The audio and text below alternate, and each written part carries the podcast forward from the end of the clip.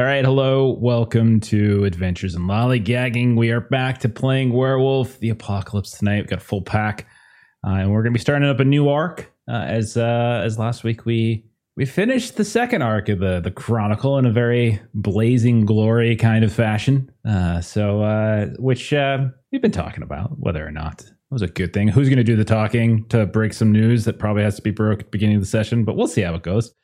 Um, but while we go ahead, a quick little introduction, who everybody is, who you're playing, all that kind of stuff. Uh, and then we'll get in and we'll see what the aftermath has been uh, in the time uh, following uh, what went down at that listening station. So we'll start with Jeremy. Jeremy, tell us about Eustace. Yeah, Eustace is uh, Philodox uh, Hart Warden, runs Heart and Soul Saloon here in town. Uh, he's not doing real well, realizing that those people kind of snapped out of it after the boss was killed. He was kind of the one that instigated burning them. So it hasn't been a very happy time. You're okay, man. Uh, So we should I should clarify by the way. They snapped out of like trying to kill Yeah. you, but they were still kind of com- comatose. So like we we haven't fully resolved, you know, exactly Hmm. what's up with them. So um but yeah. Yeah, yeah, yeah. But I mean, everyone was on board with the plan. And I think eh, like you guys were going to kill them one way or the other. And then the courtyard. I mean, the courtyard at the end of the session was just it's like a scene from Berserk, man. It was just like Yes. Body parts shredded. everywhere. Yeah. Yeah. So it's all good. It's Including all good. uh Salina's, I feel like. Yeah. Uh, so tell us, uh, how's Selena doing? Um, you survived, so there was that. So that's a good thing, right? Got your yeah, kind of got kind I of your ass kicked, but also you you you you hung in. You hung in there. So, so let's let's look back at this. One, two, three, four, five. Uh aggravated willpower. Uh plus two um superficial willpower. Yeah. And uh I did completely go down with uh HP. Mm. So yeah, that hurt. Uh, lots of licking wounds, as it were. Um, yeah, yeah, that was. Uh, she she is not to to clarify, not necessarily kind of theoretically opposed to going into different forms. She just by the time that was a thought the risk of losing rage was concerning and i didn't want to be It's a dare. just human in the middle of the situation. So I didn't want to risk the rage rolls. So Evan, you were there. We, she was in the middle of like a mob of twelve things, and and and like we're like going to Crinos, and she's like, nah, nah, going to Crinos, nah, nah. Just saying. She's and then like it. Ja- then Jacques goes into Crinos and literally like kills like six people in like one turn. It was pretty. And rolls like 40 awesome. dice at It's once awesome. and has like all of the HP. That's what he does. He pretty did not even get hit. Not even get hit in that Dude, I never even hit him with those guys. They just outdid it all. Uh, all right, next up we've got Duke. Uh, Evan, tell us about Duke Dustfang. Yeah, Duke is an old geriatric werewolf from the Silver Fangs. He is a galliard that is attempting to kind of reclaim the old history and um, the lines between the noble families kind of in this area or in the west coast and ever since the war things kind of got a little haywire and he's trying to maybe reclaim back his who knows what he is but his old uh, household into power. But uh, I don't know what happened last time, but it sounds like it was crazy. And I don't know what Duke was doing, but clearly not controlling the pack. No, Duke. uh, Duke, we, we had forgot about for a little while, and then we remembered towards the end, and then we were like, "Oh yes, he yeah." So he started doing. So maybe Duke doesn't remember. I don't know. I feel like he's going to Yeah. be real disappointed. It would. He got to see the carnage in the courtyard of this listening station because he was right there watching uh, as everything went, and then eventually, like, oh, that's right, he's here. He can help out. So we did You like your stare you- down. I attempted something. to use you to help uh, Salina Okay. Yeah. survive one additional round before she. Uh, he went senile and then snapped back. yeah. uh, all right. Next up, we've got Lou. Tell us about Lou Real. So close. You're getting closer. getting closer. Uh, Lou Riel is uh, a Ragabash uh, werewolf. Um, she is more or less a white collar detective uh, who uh, also tries to get these people to dump these stupid old ways that clearly haven't worked. And we need to do something different and uh, not kill all the humans, please and thank you. Nobody likes me for some reason. That's not true. I know. I, I mean, like you fine. Some of them.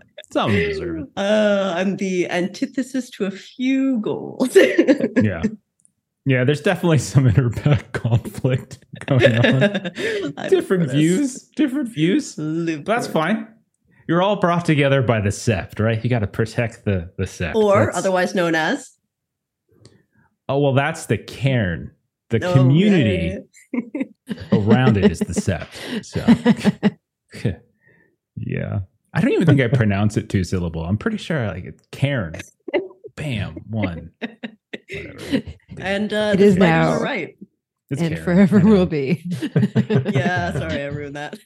Yeah. Uh, and then finally, uh, Aaron, tell us about Jacques. Oh, you all know I'm Jacques Roulette. I was born under the warrior moon and Ahroun as a wolf, a red talon whose patron is Griffin. On four feet of two, I'll take it to the humans and call them back to their cities where they belong.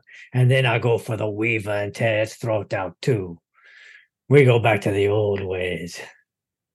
Uh, Jeremy, I, I was about to respond to Jeremy about how each each session the accent gets thicker and thicker, and I feel like by the end of the chronicle, it just goes. You won't even let me understand a It's word. gonna be like Waterboy. at the end I of will the literally Waterboy. start speaking in Yeah. Creole. Just like Waterboy. Pretty much. I'll eat your medulla oblongata. oh, so good. Uh, Oh, fantastic. All right. So, last session, we'll do a quick summary. Last session, you infiltrated uh, this listening station that was run by a company called Echo Labs, you learned. They were hidden in the desert, away from a bunch of places. You did find a dirt road that eventually went there and some Humvees and such. It was an active station, although it was built atop what appears to be kind of like an old ruin or an old station. Like they just kind of airlifted in some some prefab buildings or something like that. Anyhow, you got there, you realized it was overrun with a bunch of these corrupted people that you've been seeing throughout. So, some folks from the diner, some of those locker mercenaries that you saw getting out of the helicopter or near the helicopter, and some folks who probably worked at the station itself. So you started uh, you started taking out some sentries as they were moving around in groups, and that's when, as we've mentioned, the horse trailer plan uh, was put into action, and it was a very effective plan. Uh, the there was also a lot of like earthquakes, like there was the shaking of the earth itself that was happening. The buildings were breaking, collapsing. There were even these little crevices and things that were showing up in the ground. Um, started exploring a bit. Lou had a kind of a weird moment when her cell started to emit these uh, these nightmarish scenes that involved her son, but the pack managed to convince her that it was just sort of fiction, just sort of made up. Uh, and so you stayed around. Uh, then you uh, you all went to the courtyard, and that's where Jacques and Salina engaged about a dozen of these corrupted figures, a mixture of like some of those mercs and some of those regular folk. Uh, you did the two of you did hold them off for quite a long time while Eustace and Lou charged into the the control room of the listening station. Uh, you and inside, you found hiding in the shadows and sort of connected to all of the various uh, devices in here was this bane infested young woman, uh, presumably the body that came up out of the grave, who was kind of had kind of merged with a bunch of tech and was like this behemoth creature now from all of the cables and such and the machinery within this station itself. So it took a little doing. There was a crazy fight. She was she was very very strong, uh, so she did get some good licks in here and there, but you were able to take her down. Uh, and uh, most of the thralls that were in the in the the courtyard just got ripped apart. Some got burned down, but there were a few that still live. Uh, at least they they sort of lived. Uh, and uh, as you were looking around, you did find that it was Terra, Terra's body, which is uh, Calypso Circles, your your friend of the Sept, her sister. The whole the whole thing that kind of started this mess. She was unfortunately within that trailer. You do have a, ne- I think it's a necklace that you had to identify her. And as you were driving away from the site, because you got into one of the Humvees, you set the place on fire, and you started to drive away. And the entire station was burning, was coming down. That shaded effect that had been kind of encompassing the entire area started to fade. You can see the the sun coming up once more, and it does. It did seem like for a moment, Lou and maybe Eustace, those of you who have any kind of abilities to see or or even venture into uh, the spirit world, you actually kind of start to see this uh, something emerge uh, from the ground as if it was trapped beneath those ruins. Uh, so we're going to pick up kind of montage. Let's, we'll sort of just montage the next two days, uh, and we'll just kind of do a, a round table here. Uh, and you can kind of just say, what has your character been doing over these next two days? You were driving away with the Humvee. You had all the bodies. The bodies themselves were like comatose, like they they they were physically like heart you know heart beating, breathing, etc. But they weren't conscious, and no matter no amount of poking was waking them back up. Uh, but we'll we'll do like a little round table. So, we'll say 48 hours. So anytime in the next two days, what have you been doing in the aftermath? Uh, this could be training. This could be following up on some of this aftermath. Like, what have, what have you been up to? So we'll just kind of do a roundtable. We'll start with uh, Eustace. Okay. Uh, so how what's Eustace been up to? I think he kind of to take his mind off of things, really kind of get himself centered again. So back to the heart and soul, and uh got a ghost now to talk to. You know, try and pick his brain about you know if he's got any last words he wants to get to his family or anything like that, or any anything he can think of that might help me get in touch with him. And while he's doing that, I'm just you know, is keeping his hands busy, like coming up with a new brew for the heart and soul. You can see he's he's gonna get some some ghost peppers, some hatch chilies. You know, set them under the meat that cooks in the smoker straw. The fat can drip onto them, so you kind of have some like savory, salty but spicy beer that gets made up. And he's kind of getting that underway just to crafting is his main way to recenter. So that's what he spends a good bit of his time doing. And while he's doing that, he's chatting with Okay. his ghost buddy. So we'll see then that the manifestation of a man you've come to learn is named Danny Perez, a man in his 40s or so. Uh, he got dark hair, relatively clean shaven. You can see he's still wearing the clothes that he was in when he he died. He the first few days uh, after kind of started manifesting, he would do so in these little blips, these little moments here and there, and he would kind of be confused. Uh, and so it's been kind of this time of coaching him and kind of getting him to realize exactly what he is. And so for a while, um, after after the dust storm a week or so ago, two weeks ago at this point, um, you had to like you would appear you and you would periodically kind of get kind of get shocked as like he would just emerge somewhere in your uh, in your pub just screaming uh, confused as if he's getting attacked. And over time he's been staying longer each time longer each time before kind of dissipating or or, or you know kind of sifting back into the to the spirit world. Um, but as you're cooking we'll say he's standing behind you we can see that it is very much the like sort of the American werewolf in London kind of deal where mm-hmm. you can see the viscera of where he kind of got attacked by this black spiral dancer. And when he talks, he does so you can you can you can hear, him, but no one else can. I would say no one else can probably hear it. And he's just he's just like, yeah, my my wife I had a kid, and they were in Texas for a while. I wasn't a good I wasn't a good father. Are you, are you a father, Eustace? Yeah, well, not that I'm aware of. Uh, I had a wild childhood, you might say, but uh, if I do, I've been a bad father as well. But you know, uh, the funny thing about this world is we always have more time than we think we do. Maybe not in the form that we expect or understand, but uh, you are still here in a way. You still got thoughts and feelings and words, and maybe you got to you know, lean on somebody else for a little bit of help to pass those on, but I'm happy to do that. I uh I tried to walk down the road and I got about a quarter mile and then it Mhm. kind of then I was here again. It's like Mm. there's I figure maybe I could go see her, but it's not working.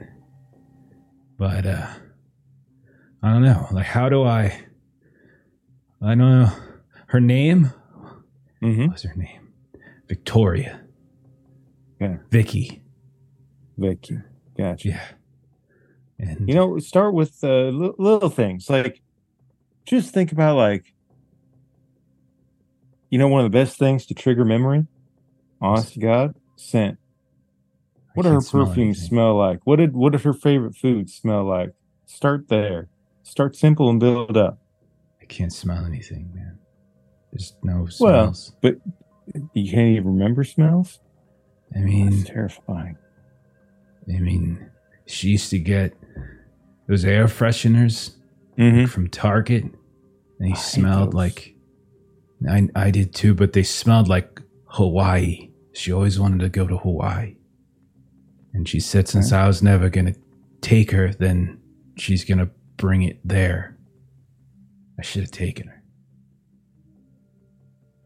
Well, hell, I'll save up and I'll buy her a couple of tickets, and we'll say it's from you. And you can see every time he you, you talk to him, he he always is like his head's kind of jerking. He's like prairie dog here and they're kind of just moving around, kind of like with this real sort of concern. You hear that? You see that? What What are you hearing? Huh? What are you seeing? Right there. And he just sort of motions over to the far corner uh, of Mhm. your bar, the very window now that has been replaced. Uh, And you Mhm. can see he's, he's looking directly at it. And right there, you're just like the shadow right there. You don't see that? I You do have the that? ability to see, like I. and you I see he starts Normally to I like he starts to like see. wilt away a bit. He starts to wilt away a little bit. So you, um, do you have like uh this? Do you have like penumbra sense, uh, like uh like Lou does? No, so it's the um I think it's the third tier of the Umbral Traveler. Basically, it's what lets Eustace see ghosts. he can't okay, for, um, he can't force them to communicate with him. Yeah. But unless they use some sort of special ability, ghosts can't hide from him. Like he can Right. just see them. It is. It is not. That's not triggering it. yeah. You're not seeing anything there. Yeah. So you're not. So whatever it is, it's certainly not a ghost or a spirit or something like that. Okay. It's, it, but whatever he's maybe it's just, but he kind of wilts Uh, away. I don't I mean I I, can't I here. can sometimes pick up on some things, but whatever it is, I, I'm not getting it. He's coming for me. He's coming for me. And then you see he just kind of starts to run. He c- turns around like he's going to run, and as he does so, he just fades.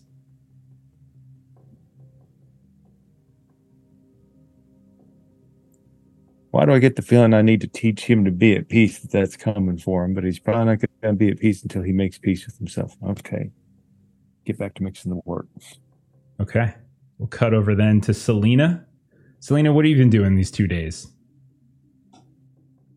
Uh, so probably not immediately, but maybe like the next day, um, Salina and Lou um, would take a ride Okay. over to uh, Madame Helene's.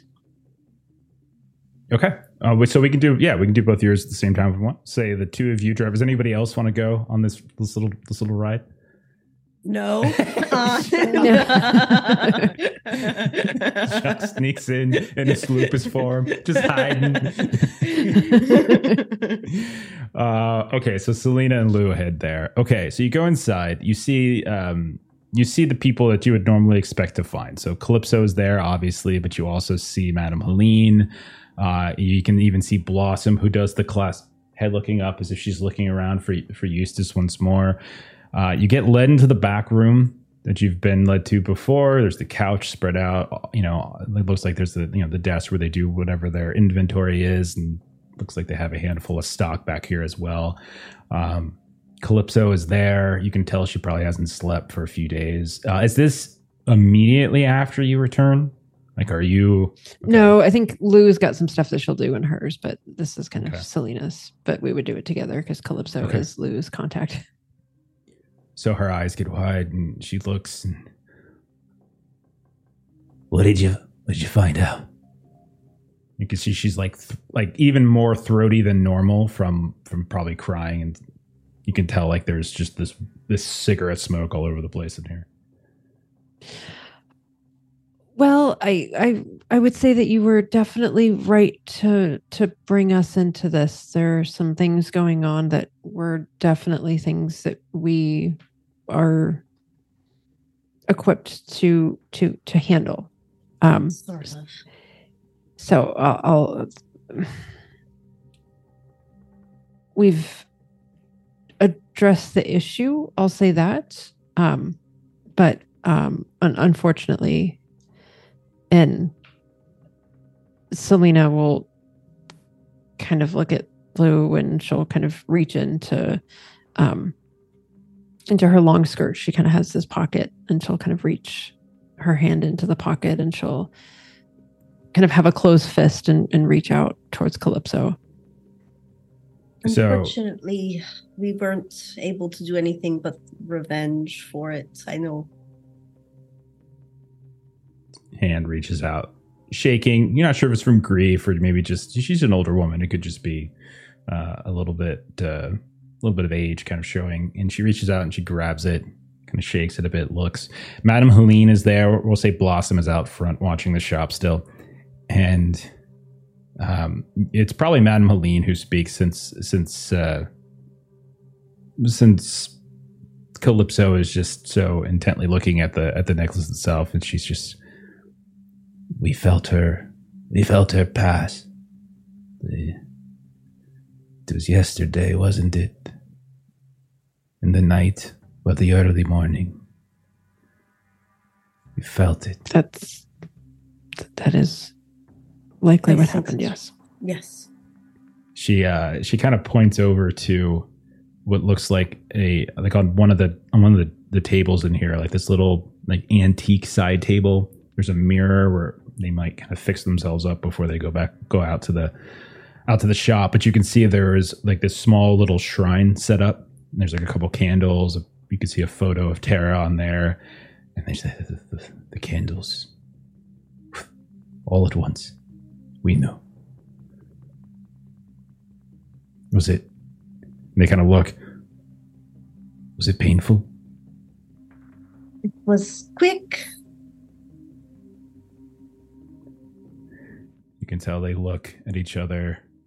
They look at you. They look at each other. Roll a manipulation, Lou. Yes. Uh, Oh no. Oh gosh.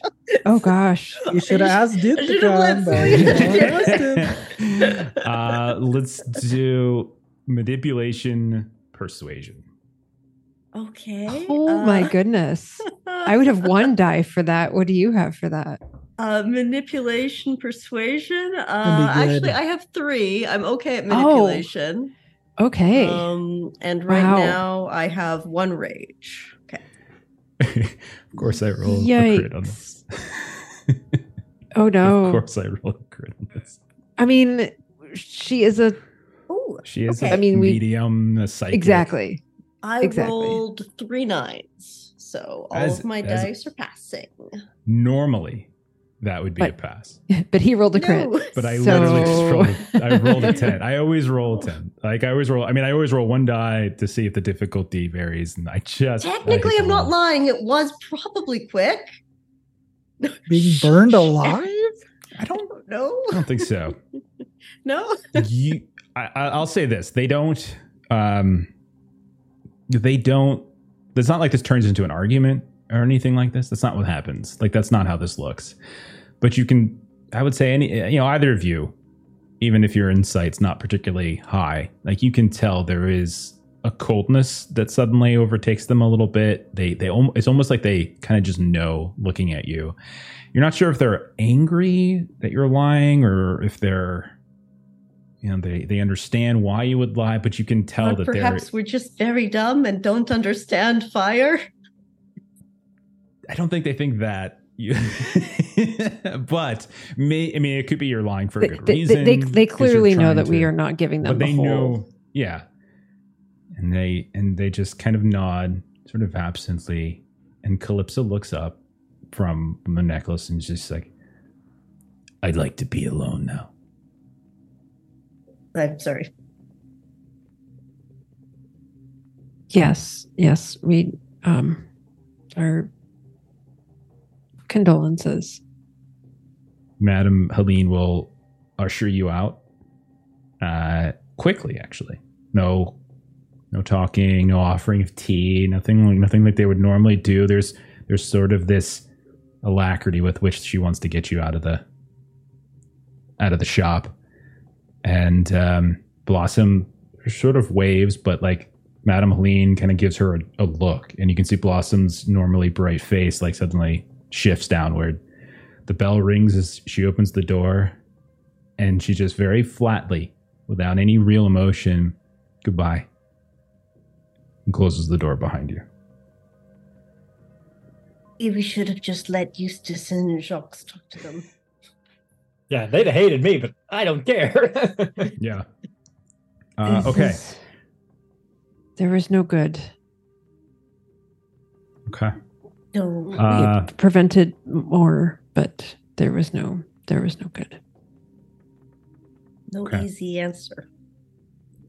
So as the two of you get back in probably the El Camino and start heading back to uh, to the Sept or wherever it is you're going, we'll cut down into Duke. Duke, I'll say you you were there for it, uh, so you witnessed the carnage. Uh, obviously, arguments could be had how much of it was necessary, how much of it could be presented, but at the same time, you all your lives were truly in danger. So it's it's not as though like the violence happened like in a manner that that wasn't called for. Uh, but what would Duke be doing over the next, say, two days uh, after the aftermath of this? Yeah, I think uh two things I think you'd want to do is a try to see I don't know where Duke goes to find this information, but somewhere he could try to research more about this black goop that everybody's inhaled in our pack and see if he can try and like identify what it might be. Obviously, the cause could be what we've seen with these humans, right? Or the Mhm. effect of it. So he, I think he wants to research that more so that way when he confronts the pack about it, he's more knowledgeable instead of trying to like scare them right away. So the the most knowledgeable elder in your sept is Adora, uh, who is. I mean, there's not an official hierarchy, but she's kind of like the de facto figurehead uh, in a way, uh, as everyone just respects her. But she was also there when some of that came, when that was kind of inhaled. So she would probably be the best person within the sept to talk to about it. But if you wanted to go outside that and try to find somebody else that you can consult with, we can do that too. Yeah, I think I'd prefer to do outside because she is like, let's just say infected for lack of a better Okay. word. Uh, let's see. And I do have Roll- Cairn access, so he does have the ability Yeah. to like That's what I was going to say. There's probably, I mean, this, this isn't the only place. Um, so how about this? Roll a like an etiquette, uh, and then you could do like a maybe a charisma, uh, Okay. as you're really just uh, trying to ingratiate yourself maybe to a different pact, a different cairn, different sept community. yeah, he's jumping ship. Evan's gonna start playing on Fridays instead. Yeah. That's okay. I got something for you on Fridays. Okay. Through this world. All right. So you're gonna meet. Uh, so we'll say you meet you. So we'll say there's another. Where are we? We're in Phoenix, right? Okay. So and we've already sent you up north. So we'll send you south this time. Uh, you head south a ways uh, to Tucson. Uh, as you know that there is a fairly large werewolf community that's right on the border, uh, just just south of Tucson. Um, they are, um, they are a uh, while they're wary of outsiders, you are a you're familiar to them. You've visited them before. Uh, there's likely a person that you've probably consulted with before. Um, do we want to make a new contact right now? Should we do something like this? Let's. Um, yeah. So let's. Uh, okay. Let's see what I got. I'm looking at my werewolf names. Uh, I just have to Google my list. Whoops. Not my not Google. I got to search my Google document. There, I know how to speak. Um, so you meet a who we got? Who do I have for you? Doesn't Duke have a rancher contact, or was that a local? A I do, ranger contact is not the type of person. To, the Yeah, ranger I don't contact is a this is normal the guy person. That's not a person to ask Oh, about okay. this. This is the guy like from the mystical- bar. Yeah. Yeah. okay. Uh, this is a person to ask about like local areas. Uh, okay, we'll say. Uh, so we're gonna call. So it's gonna be a, a woman by the name of Mona uh, Spirit Claw. Uh, she uh, she is you know she's not like the elder. She's just she's just a member of a pack. Um, uh, probably a Philodox, uh, and uh, and you are specifically asking about like that uh, that kind of uh, that strange, Yeah, I'm not like, gonna say that Okay. anything has like happened to our pack specifically. It's Okay. more of like what we've experienced in our area. Uh, so she'll she'll kind of um, she'll host you within their their small little ranch community. Uh, you can see that they they literally are a ranch. They have various animals that they kind of tend to here and there in a strange sense of the word. Uh, and so you're you're in kind of a kind of a dusty farm land uh, and kind of sitting away from folk, kind of keeping this quiet so not too many people hear it. But she says, um, "Seen this before? It is not a pleasant substance. In fact." It is not a substance at all. It is residue of spirits, corrupted spirits that have begun to deteriorate and have not yet, not yet dissipated in its entirety. Think as metaphor how we break down humans, they do break down uh, items, plastics, glass into smaller and smaller pieces, and eventually they reuse it. in This recycling effect. It is similar to this, except this this substance is more volatile. We've seen that those uh, who have been um, inhabited by Banes for a long period of time, uh, a portion of this is left with them, as if uh, a reminder the body knows that it was once infested, and future infestations are now easier. Hmm. Have you encountered any way to either bind these spirits or purge them from anyone who's experienced it? Hmm. We, in our sept, have not done so. I have heard that there are some to the north who have uh, experimented with a rite of expulsion. Is it like a super old dude? Yes. Yes, it is. Damn it. I hate that guy. Uh, he, he is a cousin. Oh, We I love that guy. Septmates. I am Spirit Claw, he is Dawn Claw. Mm, I I thought you would recognize it in the Claw name. Well, I thought it'd be like a little more on the nose, like dust and dust or whatever you are, Dawn and Dawn. Anyways, uh, Listen, yeah, he's great. A I just, little uppity for somebody who wants uh, a favor. I just thought I was the oldest werewolf here. You know, like I was kind of trying to get all the old werewolves together in the same pack. I got a couple young ones, but most of the old ones. And then I met him, and he's like ancient, and I was like, I thought I was the old one. Is this ego? You dislike him because of ego? Yes, don't you want to be like the respected one in your area? And I have someone stepping on my shoes, and he has a bunch of like teenagers with them. Yes, they protect It's him. weird. It is. Some. I have heard rumors that my former, my former packmate has changed in recent years. He has grown eccentric in his silver years.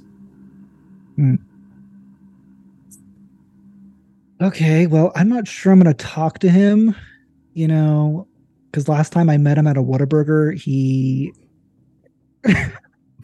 his, his posse of teenagers didn't let me talk to him really, so it was kind of awkward. Mhm. They idolize him, celebrity. It's it's a little bit beyond that. It's kind of cultish to be real. Hmm, Yeah, It is concerning. Mhm. maybe you should talk to your cousin. Maybe you should reach out. Do you wish it were you that they were idolizing and worshipping?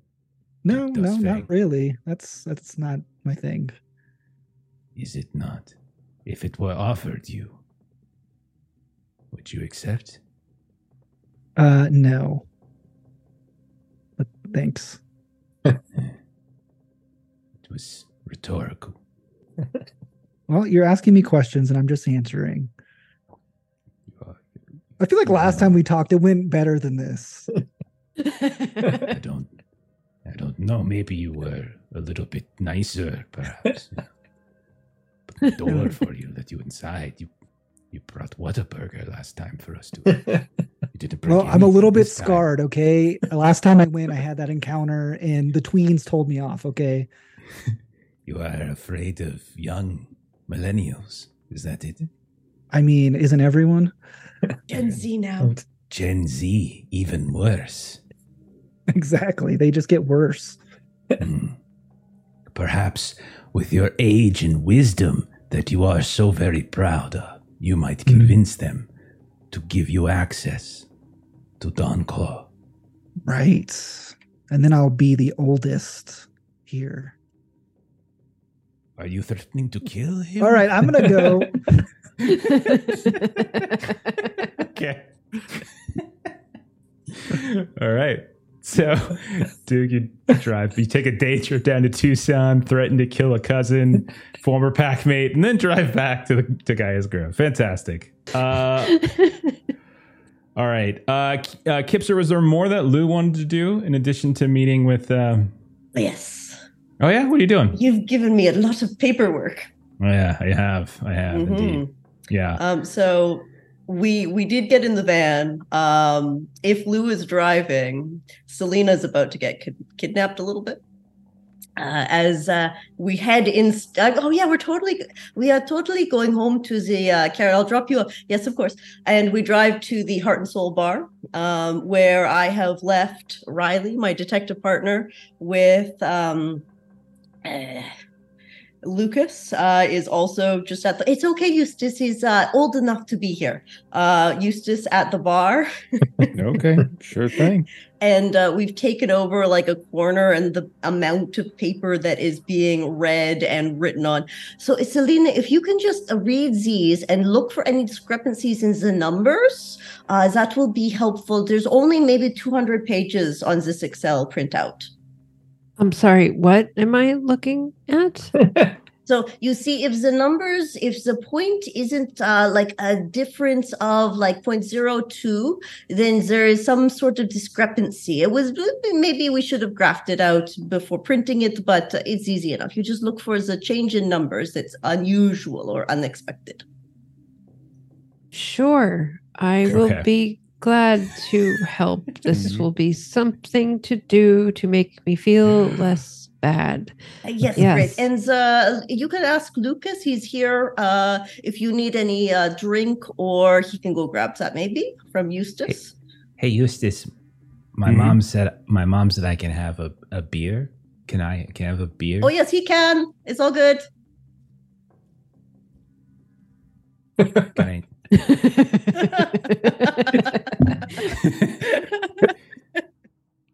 Uh, to look at the bartender who's seeing his liquor license evaporate. Yeah, right. Eustace does keep the equivalent of like some like artisanal art O'Doul's.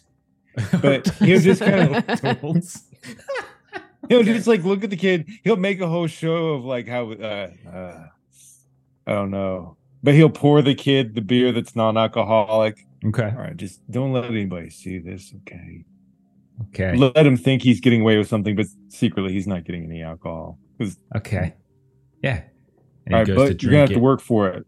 Come, come on. I know, I know. Come on to the But he goes smokehouse so back. Nobody sees you. And basically, I'm gonna put him to work, like you know, helping Okay. out with a couple things here. Sure. Yeah. That way, Yeah, he feels he- like so- he earned it. Okay. So we go from serving a minor to uh, child exploitation uh, for labor. Yep. Excellent. Mhm. Well done. Yep. Doubling down kidding. on just He's like being the worst. It's, it's fine. It's, Four- Four- 14. how old is he? 14? 14. Ah, never mind. It's Arizona. they don't have laws like that. Uh, okay. So I'm gonna say there's so there's two there's two bits of data to kind of sift through. There was the physical files, and then there was like the hard drives themselves, and you could do printouts and stuff like that. So basically, I'm gonna want two rolls. Uh, so Salina, you can roll one for the investigative, and then Lou, you can do another one for the tech. Uh, Eustace, if you wanted to pitch in on one of them, you're welcome to to assist on that if you want. Uh, for obviously for the hard drive one is going to be tech, uh, and then you can pick whatever you want. Enter width's fine. Uh, and then for the other one, it's going to be investigation. Since you're literally just kind of going through uh, and and looking for for anything that might stand out based upon like Lou's guidance. Uh, but it it is a lot of data Uh, but there is there are a bunch of like a lot of the printed material that you grab. It's incomplete, but a lot of it's instructional documents, memos, things like that that you can kind of sift through as well. Uh, so those are the rules. Do you say this is intelligence investigation or wits investigation? Uh, I'll use in this case. You can take whatever you want. I don't care which one. Um, Yay. yeah. Yeah, I mean, I, I can try and take a look, but um, Uh, that's Um, one success. So- actually, yeah. Okay. You roll two dice and you do better. That is Jeremy and how he works. That's my secret Don't you sauce, know man. by now? Mhm. Roll something me. unskilled that I'm terrible at. Ah, the more see, I dice was rolling Jeremy too many has, dice before. the worse he gets. The fewer dice, Oh. the better he is. Two That's how it successes. works. Sorry. One, one was a seven and the other was a one. So 6 I'll say seven, the two of you are working on the non-tech physical stuff. We know how Eustace is with tech, and then Lou, Mhm. how how did you do on your tech uh, tech? roll? Um, so I currently have three successes. However, Mm-hmm. um, now because I broke technology in the last session, I only get one willpower uh, back, which means I have two for the whole session. But I'm Okay. going to use one of them to re-roll three dice to see if I can get a better roll. All right, and I do think what was our what were we doing for audience dice again? I think we reroll one die, right? Isn't that what we were doing? Yes. think that's what we were doing. Yep. Okay. Remind me later to Um, add the counter in the system. I totally forgot to do it. Okay. That is four successes, and I will. I, I won't dip into the audience dice right. yet. Four is fine. Four is four is plenty. Uh, okay, so let's go through this then. So physical files, uh, largely printed memos, instructional documents. You can see that they are describing all manner of procedure and like policy changes, operational maintenance instructions on various like equipment that's within it. Uh, there's a ton of operational reports as well that seem to have been printed, but they're largely summative. They're like kind of like um, like cover uh, like the cover pack for a larger report that's probably data filled, but it's just like the the summary page. Um, what Eustace and Salina you see quite come up quite frequently is like they refer to a subject, uh, and that is like capital S. It's kind of referred to that way. They seem to be monitoring behavioral changes, such uh, here and there. Um, you can see that the summary pages are kind of quantifying some of those changes into into numerical stuff. Like you're, you're seeing like frequencies and amplitudes and things like that. The reports you have go back a couple years. They're incomplete. You don't have a ton of them. It's like you just grabbed a couple hanging file folders and such, and whatever was in there. Maybe there was other years, etc. Uh, but most recent reports, uh, for the most part, only still show like these little incremental aberrations and changes, like almost negligible changes. Um, and the conclusion, almost on every single one of these, is subject remains docile. Mapping processes continue unabated. Like you keep saying that over and over and over again. And each one of these pro- in each one of these reports, at least for the last like two years, is being directed to a very specific person, uh, a project manager at Echo Labs by the name of Sasha Bennett.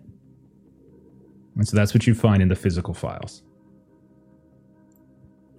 Now, for the hard drives and the data that you kind of pull off, Lou, it is a treasure trove of raw data, just tons and tons and tons of data. It's the very data probably that those reports are kind of being summative of, uh, and it just it, it just seems like like these have been kind of monitoring devices and they've been monitoring various frequencies, uh, various uh, various signals, the kind of inputting out. It's a listening station that does seem to be accurate, but the it doesn't seem like it's kind of corresponding to anything that might um, be confused with like TV signals or radio signals or cellular signals. It's nothing like that. It's something else. Like they're, it's almost, I would say, Lou, with four successes, like they found a way to almost quantify like the signals coming from the Umbra in some way. It's like in this weird way they're trying to do that. Uh, what you notice also, in addition to that, uh, is that there appear to be other Echo Lab stations in the region that you see popping up. Uh, one of them is only about an hour, hour and a half southeast of, the, of Gaia's Grove, and the metadata that you're getting, that you're pulling off some of these reports, uh, does actually provide a latitude and longitude. Uh, a second, a second one pops up, but there's a lot of like um, corruption in terms of this data. It's it's entirely unclear. It does seem to be westward, uh, and it does seem to be localized around a around a nu- nuclear generating station, like way west, like a good two two and a half, almost you know uh, west of where you're at. Uh, but you don't really have as precise a data on that one. But you do have like the lat- latitude and longitude of like of one of the other two uh, Echo Lab sites. Uh, and the other thing I would say, by the way, for the the people doing the physical, you you do know that the program management is being sent to a a local site downtown Phoenix. There's an office building somewhere downtown that is that, that's being sent to. Uh, and that's, I would say, what the three of you are able to glean from a lot of what you took. Uh, if you have specific questions, you can ask them, but that's like the that's pretty much the whole shebang. Um, so yeah, it, while they're working on that, Riley, I feel her partner is probably working on the legal aspect of what laws we can catch them on, um, if any. And also, I will ask her to please investigate what Salina. What was the name of the persons that you found in there? Uh, I gosh, the, the all of the numbers in here just oh other Oh, yes, other it's very homework next time. isn't it? It's- Maybe just Really fun. no no decimals and zeros and ones and That's and all that. You can Just- graph it and you can make the.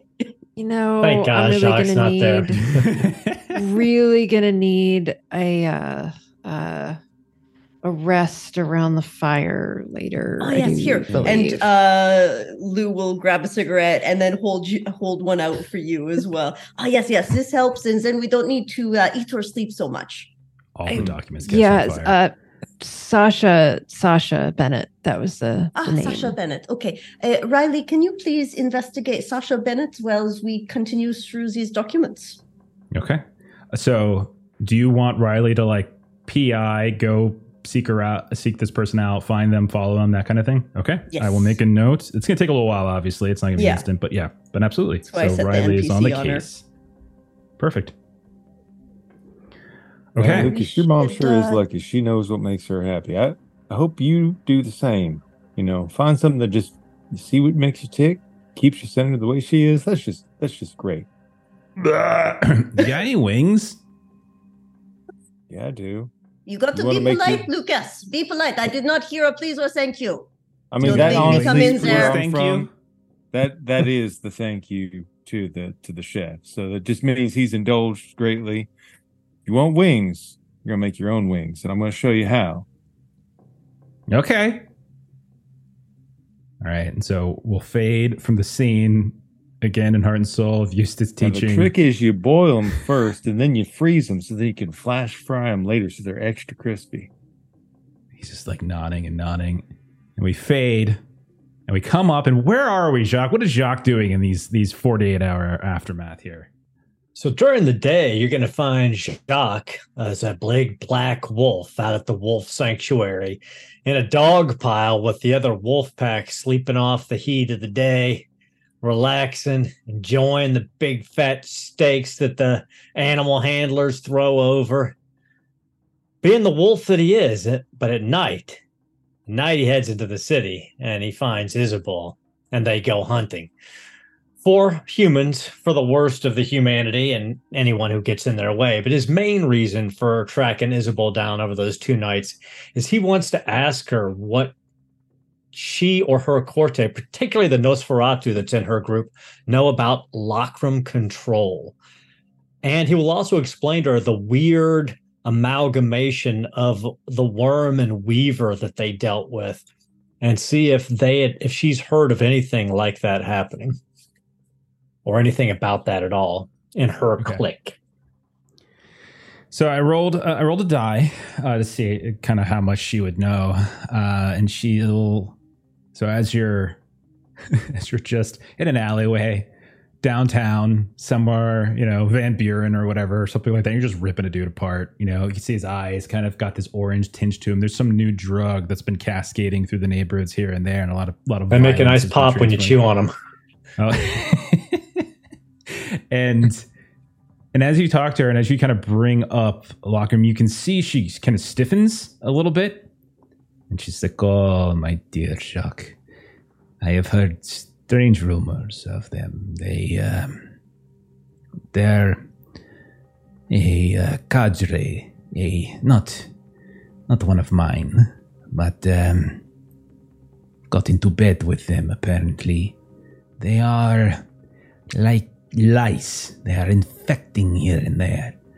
They are a tool, someone pulling their strings, I think. But one, I believe, vampire, one of mine, turned to dust from dealing with them. They are a. Hmm, they are like hammer. They hit and hit. They do not think. They do not have brains. There is someone doing the thinking for them. They are being sent to this place and that. I've been seeing them pop up here and there. Security here, security there, infiltration here. None of mine, of course, are dealing with them.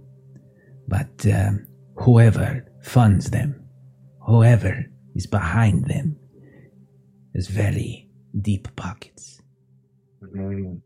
Oh, Monsieur, their blood is their blood is very, very thin, and their livers livers are spoiled.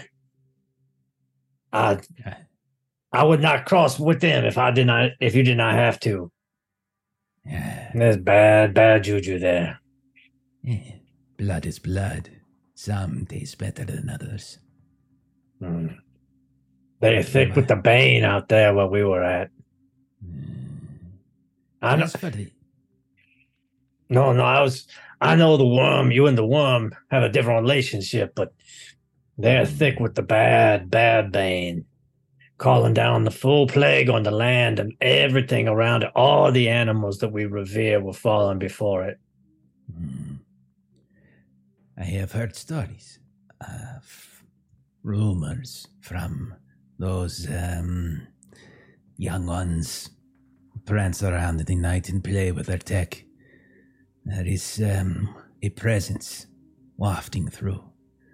Uh, they see it there, listening, listening, listening.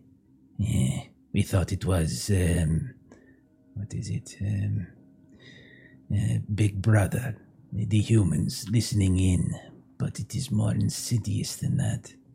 There's something infecting the human networks. As it ah, is. Oh, yeah. We saw, yeah, that Weaver thing that we fought. It was all tied in there, causing all those power fluctuations, make the making all their phones. At first, I thought this be a blessing, you know, no phones, no power, go back to the old ways. But something worse going on there. She smiles at that. Yes. I don't, I still have a flip phone. I don't like these at all. But, but, in the clubs, the young ones have noticed things, strange sounds echoing, addling minds here and there, echoing left and right and left and right. It is, um, it is causing problems much like this drug. The streets are different. The the minds that we are encountering. Are Is oh. th- this drug one of your people's drugs? no, not mine, but the one that was turned to dust. Yeah, they were hers. Hmm. It's bad business. You see Jacques lean over this corpse and starts licking it so all its wounds disappear. It is not my business. Will Yeah. never be my business. Well, you hear you hear anything that might concern me and mine, something that I can get into and tear out the throat of, you know, you know how to reach me. And so she'll, uh, of course, mon, mon chéri. And she just kind of like runs a little finger kind of down the, the like the down your back, like just kind of like right behind the ear a little bit. And then you just see her like, I shall return to the shadows. And she just kind of just retreats into like this like darker, shadowy area. And then you can hear her footsteps and then you hear nothing at all as she kind of just disappears from the scene. Jacques just turns back into a wolf with a big wolf smile on his face and starts padding out of the city. So, time passes, a couple days. Everyone goes about their errands, their tasks, and we'll say, um, Duke, you come back into town. You're only gone for probably a day. You come back into town, uh, back at Heart and Soul. We can see it's been turned into like this de facto library section where all these papers are all over the place. Various laptops have been set up, and you can see like Lou and uh, and her son are kind of like working on them here and there. Um, and as you're kind of sharing some of what you've um, some of what you learned, Lou and, and Salina and Eustace, uh, when you bring up the notion of there being other sites in the region. Duke, you have these old maps. You kind of collected them here and there. You have all this kind of topographical data, this historical data here and there. And you start doing this like comboing of it. And you look at where some of these things are popping up and where some of these other things are popping up. Um, one of the things you noticed, Duke, was that there it was an old cairn from decades ago, long abandoned. Um, probably Silver Fang tribe at some point had had run a uh, had had a sept there, but had fallen uh, when when kind of everything started to kind of go to shit. Uh, and, and it was never kind of recovered. And you notice that this that now that you're kind of looking at it, that listening station, that Echo Labs listening station that you had all kind of gone into, was at the site of one of these. You notice as you're you're looking at this this map that's kind of like kind of pointing out these different locations. There's no highways, there's no there's no city lines, there's nothing like that. It's all just like this this geographical or this a geological look of things. And you do notice that there are there was this abandoned can- cairn out west uh, that is several decades old that kind of got run, something happened out there around the time that that nuclear station was kind of building up.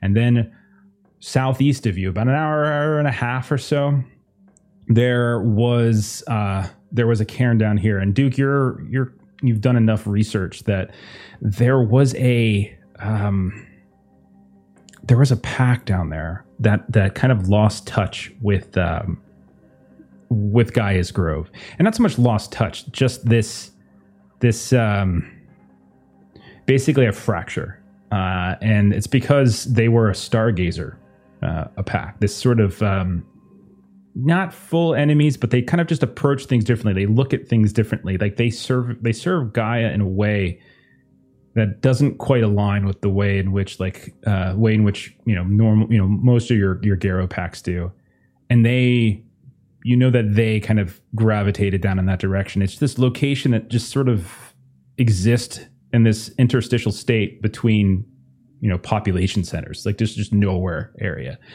And as you kind of start comparing some of your maps with some of what Lou's figuring out, you literally are almost pinpointing this long, this latitude longitude coordinate to a cairn that they had been known to inhabit.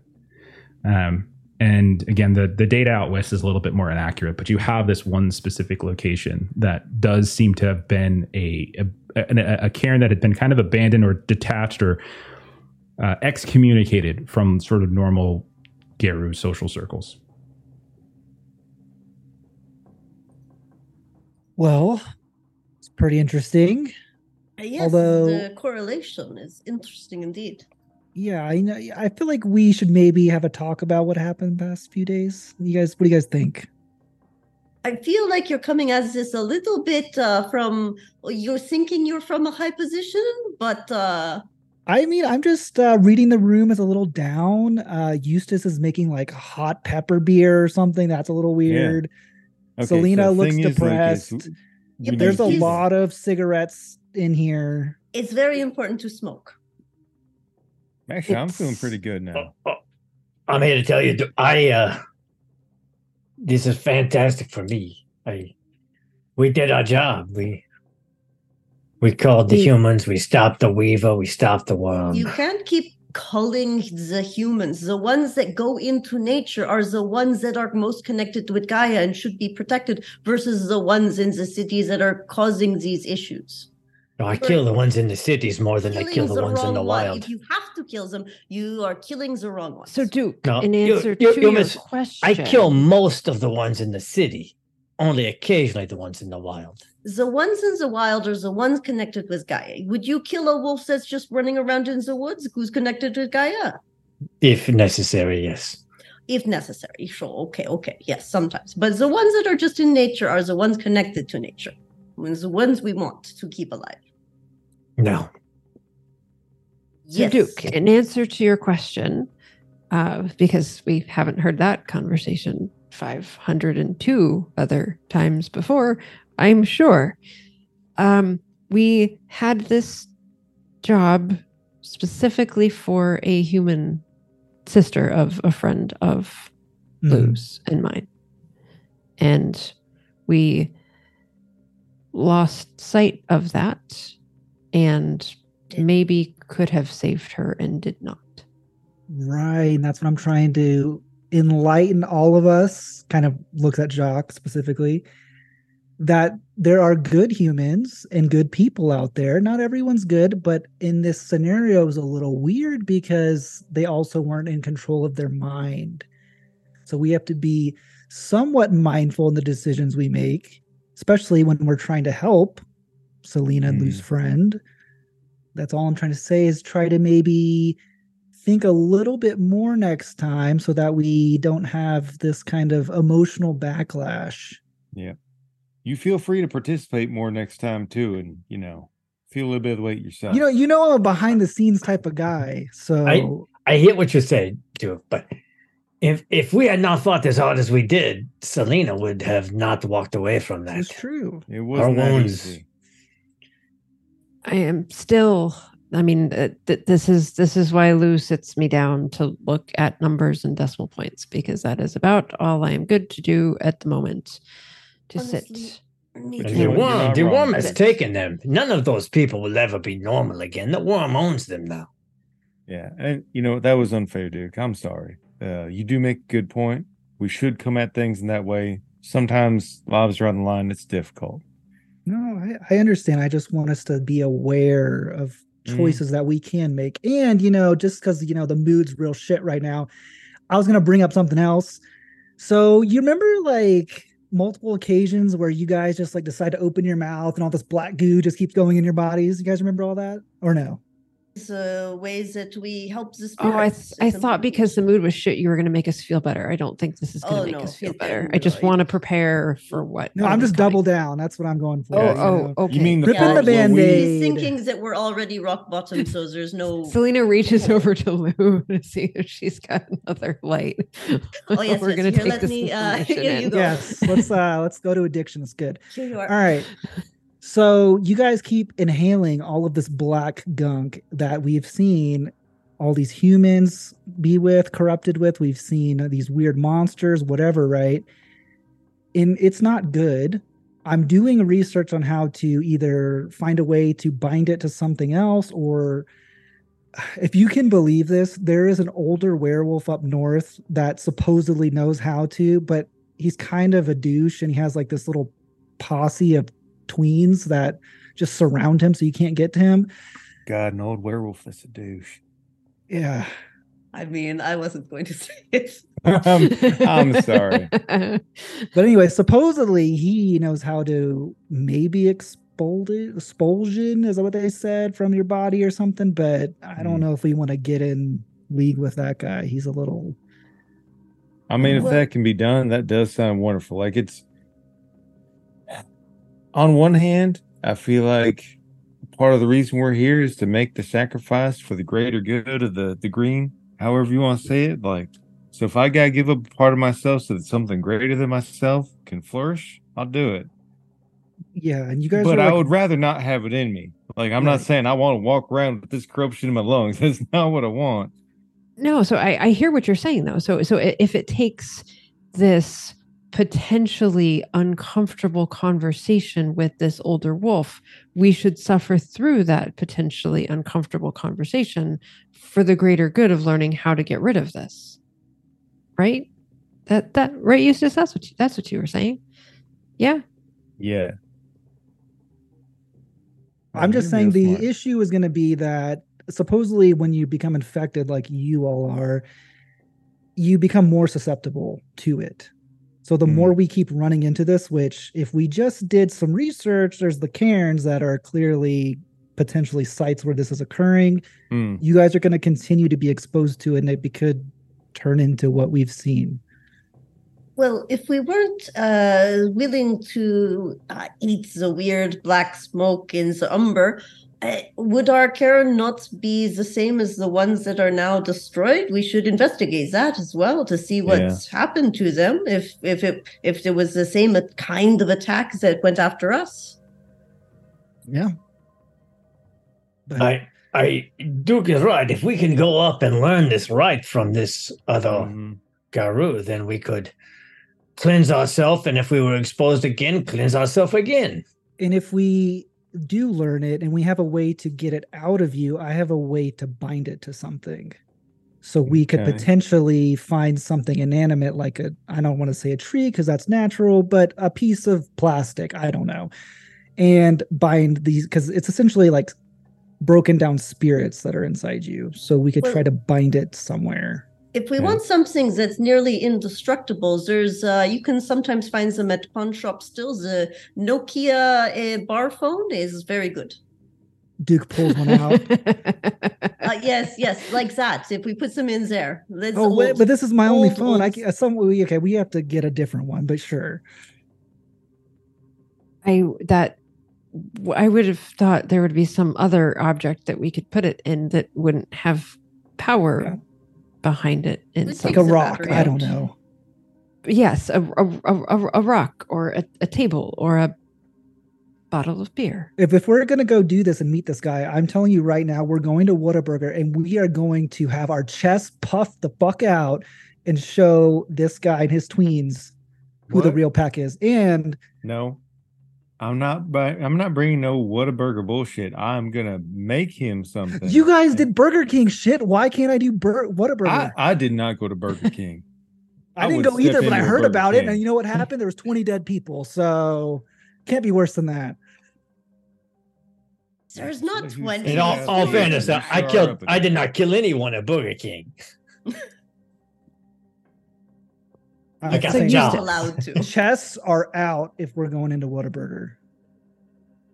eustace you think we should parlay Oh man, no, I'm just saying I I'm not buying anything from Whataburger. I'm not gonna buy a burger. Come on, I'm gonna You I'm gonna make have to something here. It's okay. Yeah.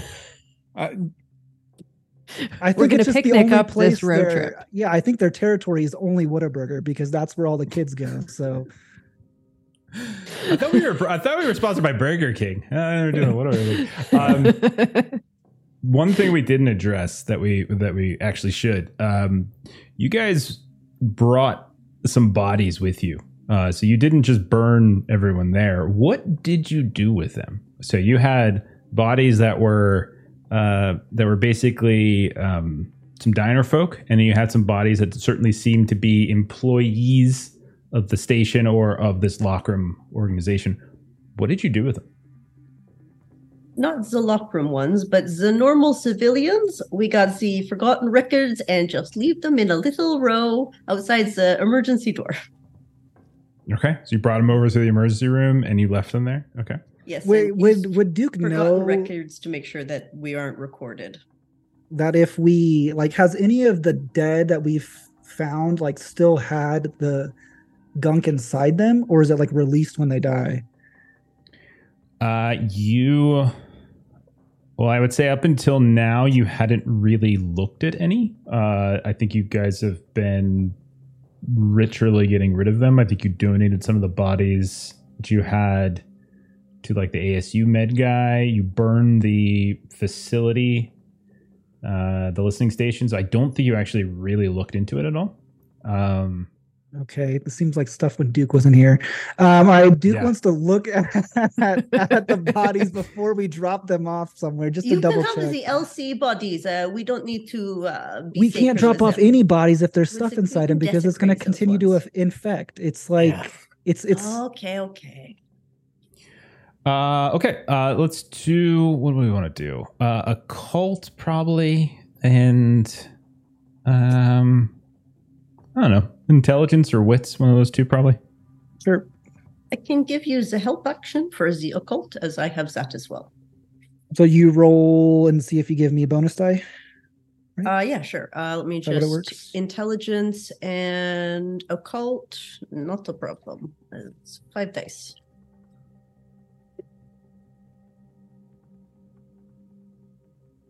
Yeah, I got two successes. If that gives you a help. Um, no, I think you just. I, am I'm trying to remember how it Yeah, I can't I, remember thought you what it just was get a plus. I think you just get a plus. Um, oh, an extra die in your Okay. pool. I think. Okay. no. Is that right, Melissa? I'm totally blanking. On I that assist roll. am looking it up right now. I thought it was just adding a die. Uh, okay, yeah. So yeah, it's just that it's just add a die. Yeah, I'm looking. Okay, at it right four successes. Excellent. Okay. Uh, all right. So if you are looking at the bodies from the listening station, you do notice, I would say, if anyone was doing any kind of study of them, if you're doing any kind of uh, ritual, if you're using penumbra sense, whatever it is, like you are using all of your your various uh, tools at your disposal. You can definitely tell a few things. One, that they are most certainly alive, uh, as like all of their biological stuff is working. Uh, two, they are comatose. They never wake up at all. Uh, they seem to be in some kind of coma.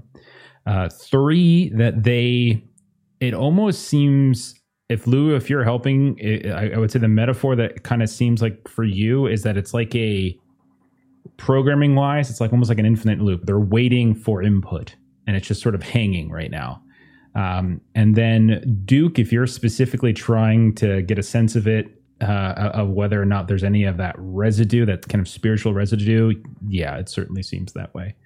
Um, Lou, roll in addition to that, roll a tech int, we'll say. It's uh, they are works. stuck in some sort of do every loop. Uh, the tech is and the int is okay. Let's see, uh, a ten and an eight. So that is two successes. Okay. Uh, you can tell that it's something. Hmm. So that's that's all you have. You only have two dice for tech and in. Oh, no, I have-. Five dice, but I rolled two successes. Oh, two successes. Okay. Uh, okay. So two, you can tell that Would it's Be beneficial to use my it willpower to would difficulty roll. three Okay. on this one. So that's why I was. Okay, no Yeah. worries. Um, Melissa, can I have an audience dice for this rule? Actually, I would like to. Say no. Yes, you can. Say no. Thank you very much. I will re-roll. Oh, there we go. Three success. There's another ten. Okay. Uh, something is actively trying to connect. You can tell. Like it's it's like some it, it- like again. This is all metaphor. It doesn't work exactly like this, but it's as if someone continues to try to kind of connect an old fashioned modem, and like it keeps dropping. It's just not quite making that connection.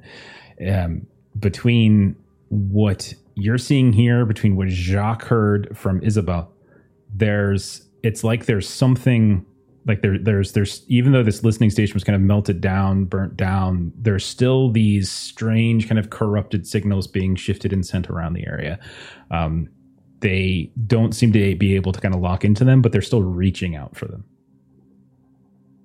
Like mentally Yeah, there's um. or there's spiritually. Or- Like spiritually is probably more accurate Mm. yeah okay. The back of my head that is just it's not fully connecting. It tries, it gets higher, and then it goes away. Okay. Zombies.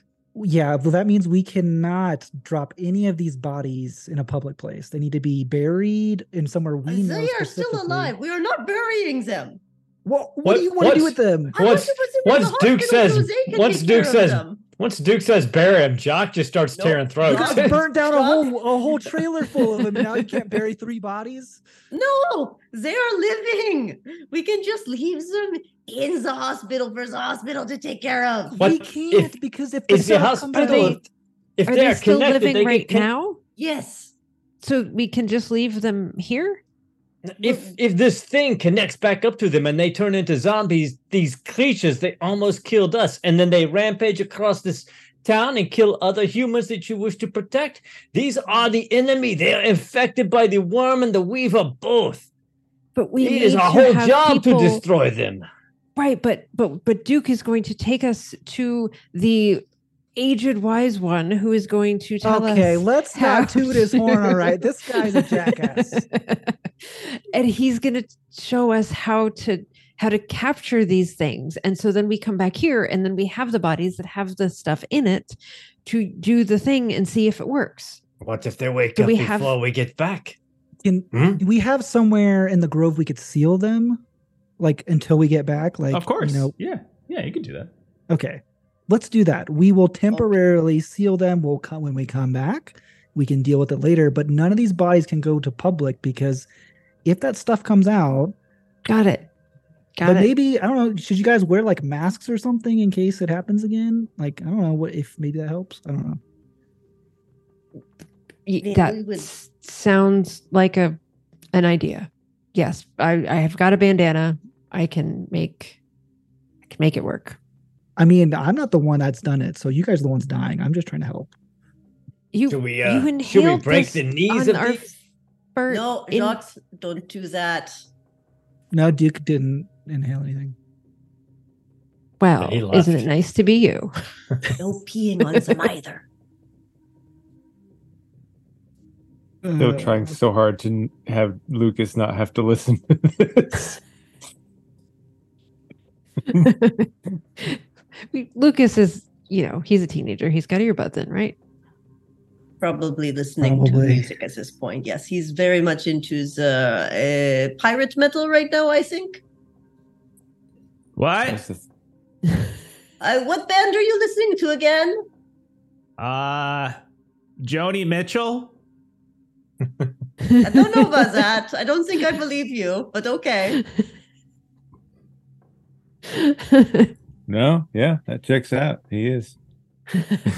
Okay. so we're gonna Yeah. so we're gonna And tie them up, lock them in a building here, so that we can test the theory when we come back, and we're not dropping them anywhere, and we're not killing them right now. Middle ground, middle ground. What's if uh, if we gone more than a couple days, they uh they die of dehydration anyway. Uh, No well, matter to me. Ask someone in Zagrove to. I know it matters not to you. We ask someone in Zagrove just to to take care of them. some every now We're gonna we're gonna take them to the grove and risk and Exactly, risk the yeah. cairn to the corruption. Ah, we cannot do that. we can't let anybody know because what's her name? What's our elder? Was the other lady? Uh, Adora. Adora. Yeah. Yeah. Because Adora also ate the stuff, drank the stuff. I don't know what we're going to call it. We probably need to come up with a name. But anyway, she did it too. So she can't watch it because what if it comes out of the bodies and then she eats it? And then we have Behemoth oh? 2.0. Only somewhere we know. And you know what? I have just the place. So Duke has uh, obscure safe house as one of his advantages. Ooh. So we will. fantastic. And that uh, I don't Describe think it. Duke. Yeah, Duke is probably would have never taken anyone here unless it was like something he felt was very concerning. And it's probably just some kind of old farmhouse, way off the beaten path. Um, it's not in like horrible condition. It's like in an okay condition. He definitely goes there often, but when you walk in, it's not big. It's maybe a couple bedrooms, but it's just filled with all of his research. You see maps on the walls, all different ages. You see like different points of string leading to different things. And he's been putting to pieces like all of this different information, stuff about his um, kind of background, but other random things too. But in here, he has all of this information that he's probably not shared a lot of it to you, but desperate times call for desperate measures. So, anyways, just don't look at anything and we'll put the bodies in here. It's not really that important. I rolled an investigation. Oh, Fair spray. Investigation. Investigation wits. Yeah, Go for it, I don't know what you're doing, saying don't look at anything and bringing Lou in Even here. worse, he's got like a spray bottle that has water mixed with vinegar. He's yeah, blaming Just me. she is crying for the next 30 minutes. oh no. Why would no! you do this? You told, I said, don't look at it. I can't help it. Oh my God. It's People on there always look at it. Now, see, that's the thing where you do what we call a leader, where you you you put something out there that you tell them not to do, and then you know they'll do it, but then they focus on that instead of what you really care about. Well, that's why I have the spray bottle because you guys are a bunch of cats. Jacques's not even going inside. Jacques's just sitting outside. He's doesn't want to have anything to do with these bodies. So when you bring them inside, so you have all the bodies. Uh, we'll say there were a total of, we'll say seven total bodies uh, that survived. No, you can roll an investigation check. I don't really care, actually. uh, seven total bodies It's all right. from the listening station, mixture of the like diner folk, locker folk, station folk, etc. Uh, so you're bringing them into your into your your your safe house. So are you just like dropping them there? Are you uh, securing them in a particular way? I think Are I would telling a certain person to go there and feed them if you're gone for an extended Yes, period Lucas, of time? It's uh, your job. You're uh, 14 years old, so it's time for your to-do responsibility. We've been working on the driving. Well, isn't Whataburger What? like an Yes, hour and away? Yes. Well, This these is- people are in a coma, so you're going to have to hook them up to IVs. You Exactly. understand That's that? kinda where I'm going, yeah. So we just all we need is just saline bags, right? We just just uh, Well, you need nutrients and I mean, that'll keep them Just hy- switch the bag but- out. I think, but that won't necessarily. yeah. Uh, Mm. okay. Are you tasking? I thought someone- so- Whataburger was like an hour or two. So It's- what a what a so you keep calling it Whataburger. God damn it! It's north, so you are it's north of Phoenix. So you're like you're you're talking about an hour and a half away, uh, two hours north. Somebody that's depending on traffic. Yeah, I so it's mean- it's literally a different town. Right, I know, but we could be back in like four or five hours You could be, if awesome. everything goes could take over us three days. you could be. Stockpile Could- so much. could take a month to learn the y'all, and you ritual. keep Look. wanting to go to these fast food places. Just it hurts my feelings. It's been I don't know. I mean, it's hard to say, right? We can't leave them with proper care. Let's just be honest. So the best bet is we be quick and come back. I don't know how quick that can be, but Well, there is one person that we seem to know in our uh, correspondences who has a doctor in front of their name, uh, who's a hypnotherapist. It looks like Salina. she she is not in the know at guys do have a- all. That's You do have Joaquin Fulbright from ASU, right, Who you the give one who cadavers takes to the as well. bodies. Yeah. The question is, is would we want to put one of our trusted allies potentially in harm's way by having him take care of seven people who may turn into ravening, Yeah. ghoulish killers? And also, in fairness, this is the guy who does the somewhat shady business of taking bodies. If things ever went sour, maybe Duke doesn't want to have that guy be in the know where his safe house is. right. Let's just take a chance. You also have two other. Uh, there's two other werewolf packs because there's three werewolf packs in the sept community. One of whom, though, is going to go. If you're, if you guys aren't going to go check out like some of the other Echo Labs locations, they're going to go. So they're going to go in your stead if you're going up.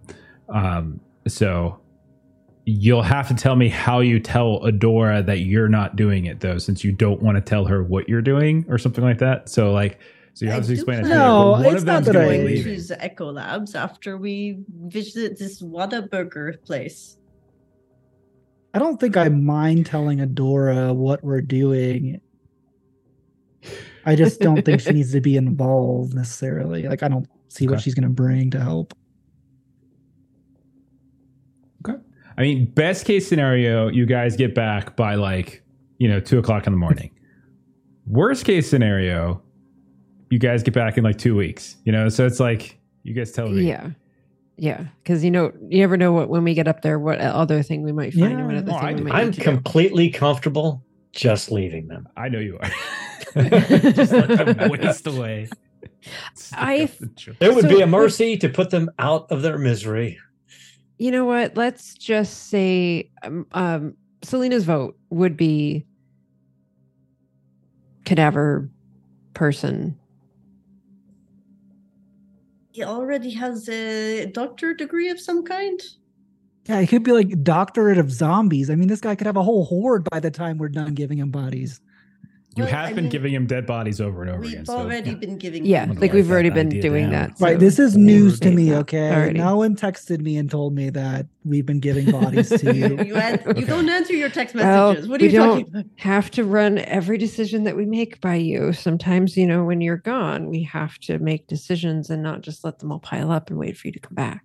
You do All seem right. to always disappear when the tough decisions come up. All right. So, let's go time to vote. Who are we, uh, doing? What are what's we- going on here? Yeah.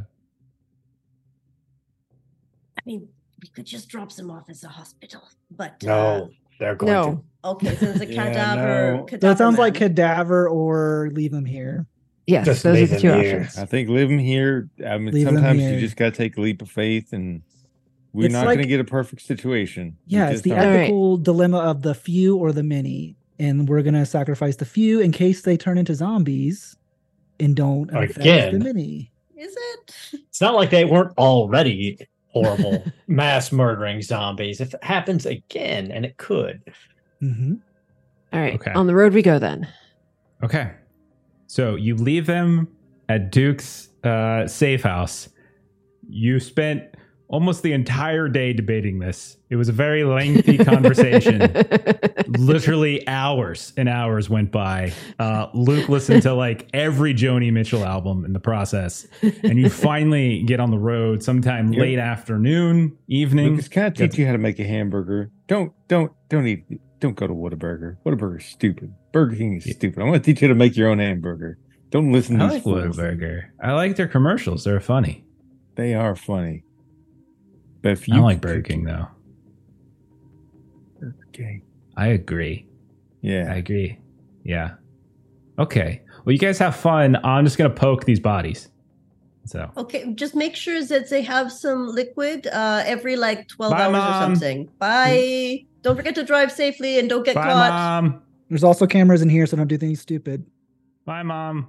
Yes, you. if uh, if they start to get up and froth at the mouth and attempt to kill you, run as fast as you can. It will not be fast enough. You will die, but but do your best. Is, is joking. I am not joking. I am being very honest. I like you, oh. I'll- boy.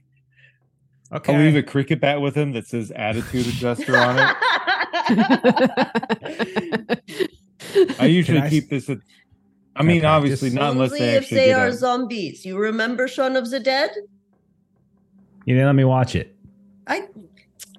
Well, what one did I let you watch? Uh, 28 Days Later? Yeah, that's the one. It Okay, wasn't. they weren't zombies. They were just really pissed off. And you said that made it different. Did I?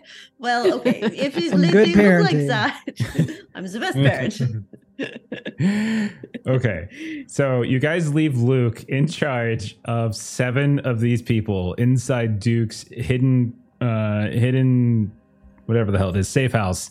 And you guys begin to travel north up towards um up towards Z- Josiah Dawn Claw in his little cult of, of yes. of of Gen Zers. Uh, who?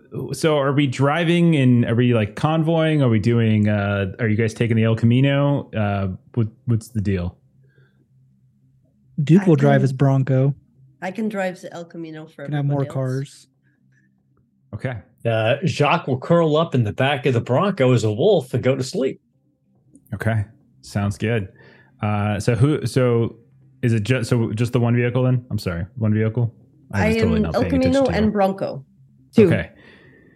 All right. So, those of you who are driving, uh, do me a favor. Uh, let's say roll a, um, just roll a, we'll do an awareness uh, wits as you're just kind of keeping an eye on the road. Uh, Jacques, you've curled up and you have started taking a nap in the back of the El Camino. Uh, Salina, I want to get an idea of where everybody is. I know Jacques is in the El Camino. Uh, Jacques is in the Bronco. Jacques is in the Bronco. Okay, so Jacques is in the Bronco. Who's in the Bronco with Jacques? Who's driving? Duke. Okay, Duke. Duke is driving. Jacques is curled up. Everybody else is in the El Camino. Yeah. Yes. Man, Okay. Lucas is a cool kid. He's going to be the first of us to die, but he is a cool kid. She sacrificed her own son. No one made her do that. I did not It's true. sacrifice my It is son. All right, so both the You guys are in the Bronco. You're not in this conversation. with some awareness. This is just Aaron awareness? remembering Hunter. yes. I didn't. I mean, even, he's my like, he's my kid, and it's she genetic. just literally served him up to me on his. silver I know that. She's like, here, destroy him, and I'm like, okay, Okay. fine. I got it. You're gonna go back. You're gonna go back, and you're gonna find they're all gone, and all that's left is like like a chicken wing, and that was Luke. That was basically what it was. Oh, But Face plastered really on the inside of the wing I door. was before he died. going to. I was happy to sacrifice the hospital. oh my god. or he's Uh, going to those- wolf out for the first time. yes. What are those awareness tests? Give me those awareness tests. uh, three successes? Okay. Uh, so three successes. Uh, you notice at a certain point, Lou, uh, you guys leave. It's late afternoon, early evening. Sun's going down. You get out of Phoenix by the time the sun's out. You're on the mountain roads here and there. Uh, it's uh, basically two lane, you know, it's it's it, and there's like some winding winding roads and stuff, and you're and you're sort of in between these these sort of population centers around here and there. At a certain point, Lou, you notice that um, you guys have been. You think you might be being followed. Uh, you see a you see a vehicle uh, a ways back. Um, like when you you sort of you sort of maybe do these little practice things where you kind of you slow down, speed up, slow down, see if you're doing it, and they kind of do the same thing. They're ways back. They're good like you know quarter mile back or so, but you're kind of on maybe not that quite that far, but you can see that they they're they're just maintaining that distance with you the whole time. Um, and we'll say it's about maybe 40 minutes of this. Now it's certainly possible they could just be driving up north to Flagstaff or something to have fun, but it's the middle of the week. That's kind of a weird time to do it. Usually happens on the weekend. It's not very crowded right now because it isn't is like again middle of the week, so it's not like uh this isn't like everyone's fleeing the you know the the the counties. There's not that many cars on the road. Um, but it does seem as though like you guys are, are actually there's a vehicle back there. I'll say Luke would is imagine driving. that we Uh, Salina Eustace Yeah. is uh s- there's a car behind us. Uh it seems like uh we've got a bit of a tail. Someone will need to text uh hopefully Duke will pick up the phone, but uh I can't uh, text and drive. West. Virginia. Unfortunately, I can hear him. The windows are open. he sings that song for Jacques like every time they're in the car. Here's what we do. We get our Here's flashlight Jacques. Oh. and we hook it on and off Morse code style back to him. Okay, well, let's maybe I bet Duke knows Morse code. Do uh, either of you have a, a good uh, um, look maybe at the uh, driver behind us? I know I it's mean, if you far away, but it's a ways back like but you can you've been Yeah. you've been noticing the same vehicle the same pace whenever you've sped up slowed down maybe at one point you get off and you get gas and you get and they get off and you get you know it's just a lot it, it could be just coincidence but you know maybe not they are far enough back that we might be able to take a turn into a little bit of an off-road trail and then behind a rather large rock if we can get the attention of duke and jacques to do the same Uh, we can certainly try. I don't think either of our vehicles are particularly quiet or easy to hide, but I think it's worth perhaps taking this off the highway. And so Salina will see if she can um, flash a light or something to try to get Duke's attention. okay uh duke up ahead for some reason they are Click, click, flashing click, click, a click, click. light back at you uh, Click, click, in the Bron- click, click, in the Bronco. Uh, Duke will, as he's still singing and bobbing his head, kind of petting Jacques. He will f- turn on his high beams real quick, turn him back off like he's acknowledging it. Jacques just kind of cocks his head to the side, trying to figure out what these silly half-human Garou in the front car are doing. me too me too I don't know. I'm just going. with Eustace, did you Morse us are on code like turn or something? Yeah. does duke know morse code oh my god okay Yes. okay it's old because that's the requirement for Morse code. Just being old. It, It's old. it- you're more likely It's the to requirement know it. of Duke knowing something. Is it old? Duke Yeah. knows it. All right. We will Uh. say Duke knows Morse code. Sure. And Nice. so you flash a light back. Uh, what does the light say? What does your message say? It's probably just pull off. Like, Okay. is, yeah, we're not gonna get like a long, complicated message. All right. So you you see a you see a message pull off. So then Lou, when you say pull off, are you guys just getting on the side of the road? Or are you getting to like the next exit? Like what exactly are you looking to do? Like with when you say pull off? Well, uh, if we are, we could we could just pull off to the side of the road and see what they do, and also pretend like our car has had a issue. Um, Yeah, because because we already tried getting gas and that didn't seem to work. So I like that. Just Hmm. pull off to the shoulder. Okay. pull off to shoulder. We'll pretend one of our vehicles is broken down a bit. Um, Absolutely. You pull off to the side. Duke, you see them do it. Do you follow and you kind of pull off at the same time as well? Okay. Yeah. All right. So Start changing guys- it or make it look like we're changing a tire. sure. Sure. I'm going to pop the hood as well. So the so the two cars pull over. You you make a good show of making it look like you guys are on the side of the road, etc. You um, I presume you since like there's two cars. So the, is, is are people getting out now and like you guys Yes, talking? yes, we're talking to each other. So everybody knows everything. Fine. Okay. So then at a certain point, you watch. It doesn't take very long for that car once you guys are pulled over to catch up.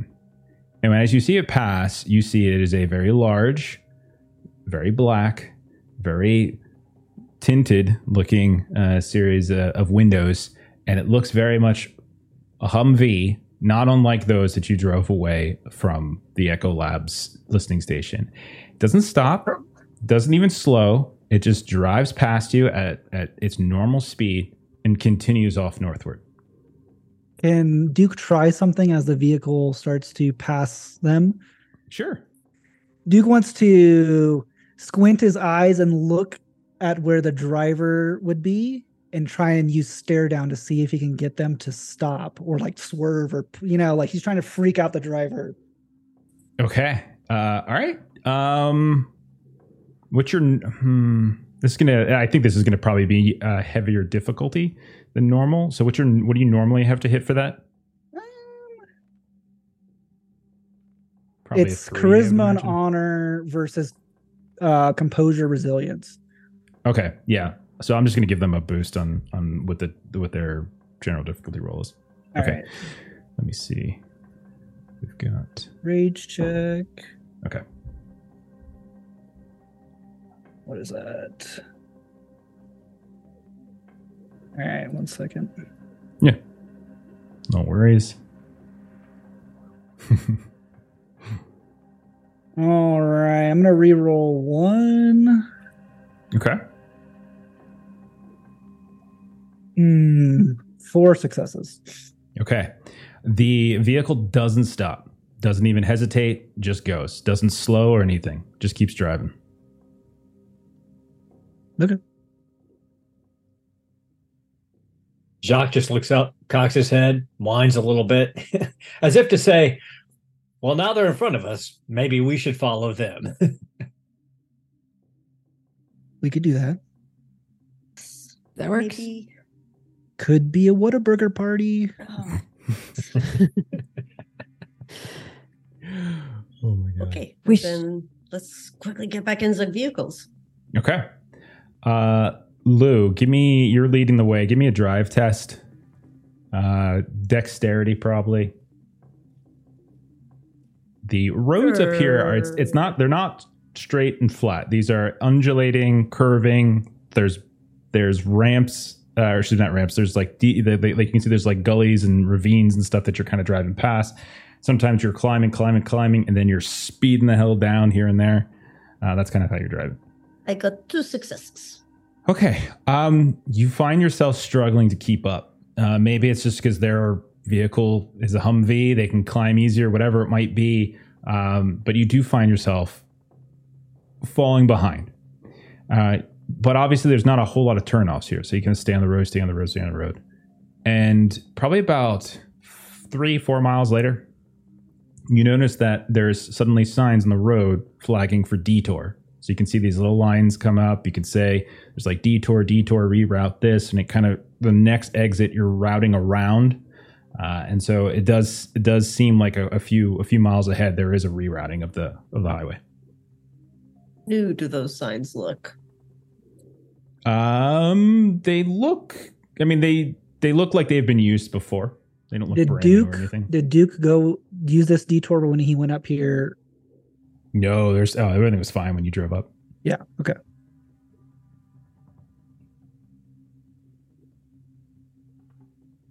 How close are we to where we're going, Duke? Probably got about half an hour, maybe At like 60 miles an hour or? something like that. Yeah, I mean, well, no, probably probably faster than that. Honestly, this road people do. We're probably speeding.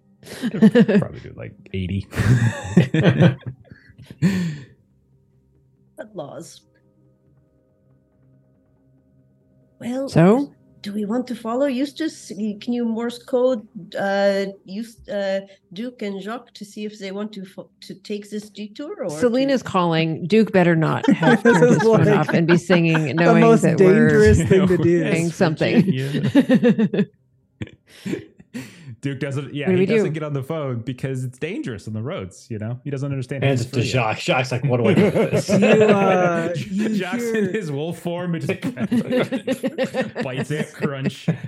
you hear like the uh, phone flip up, and he's like, "Hello, oh shit!" And the phone falls, fall like onto the that? floor, and he's trying to kick it with the his Bronco feet. swerves, goes flying off a, off a cliff. Jacques, Jacques, pick up the phone with your mouth. Hand it to me. You hear a Oh. growl. Oh, hey, right. Salina. Hey, hey. Road- see, in road most horror construction. stories, you have these like overcomplicated reasons why nobody does just uses cell phones. The trick is just cast it with old people. Yeah, that's what it is. Yeah. Okay. What are we doing? Are we? Do we take the trap? is uh, do we do the turn? Uh, what if you, you know it's a trap, here? it's not a trap. It's a standoff. Okay. Uh, I mean, it wasn't here when I drove up here to see Whataburger Man a couple weeks ago, but up to you guys. You're leading the way. Well, I have an idea. Um, let's drive around the signs and uh, just keep going on the road. Well, your ideas are always really good, so let's see what happens. yes, they are. Thank you for acknowledging that. you see the Bronco starts to slow down a little bit as. Okay. So you you get Lou to the point where you can see everyone's kind of slowing down. There's not there's again there's not that many cars. There's only a handful. You get to the point where you're sort of slowing down. You can see up ahead there are siren lights. You can see there are a handful of what looks like when I say emergency vehicles, I basically mean like deputy cop type stuff. You don't see any ambulances or anything like that. They seem to have have set up these little kind of hazard lights and stuff, and they're kind of waving people off as everyone, you know, anyone who comes up is kind of slowly taking this exit.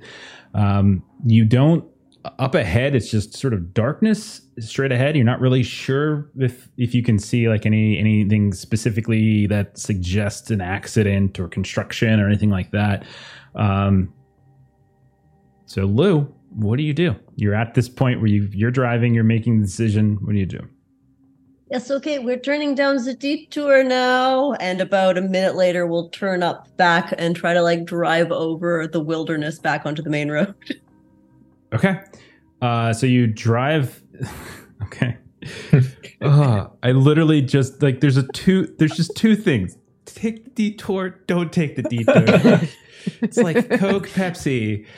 God, I will you're take the. RC. These are the same jeez. picture. What's going on? Okay. Uh, so you Or you take the detour, lights. you're following, you're following, you're following, and at a certain point, you decide to just off road it to try to get back onto the main highway. Yeah. Okay. All right. Um, make a drive test, Lou. don't, I don't know why you're not gonna You're go well. driving. Oh, I got two tens. okay. Uh, you my. manage to very easily. Uh, you drive up, you drive up, and you're, and it is very much a like a incline that you're now having to drive up and then down over as you're going over what essentially is a rocky hill as thump, thump, thump, thump, thump, thump, and you flop back down onto the middle of the road. Duke, I need you to do the same thing as you are driving.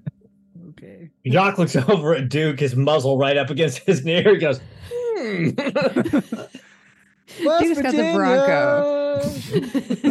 Uh, On- the cassette's on. It's. I'm sorry, it's broken, Jacques. It's. It just keeps playing the same damn song.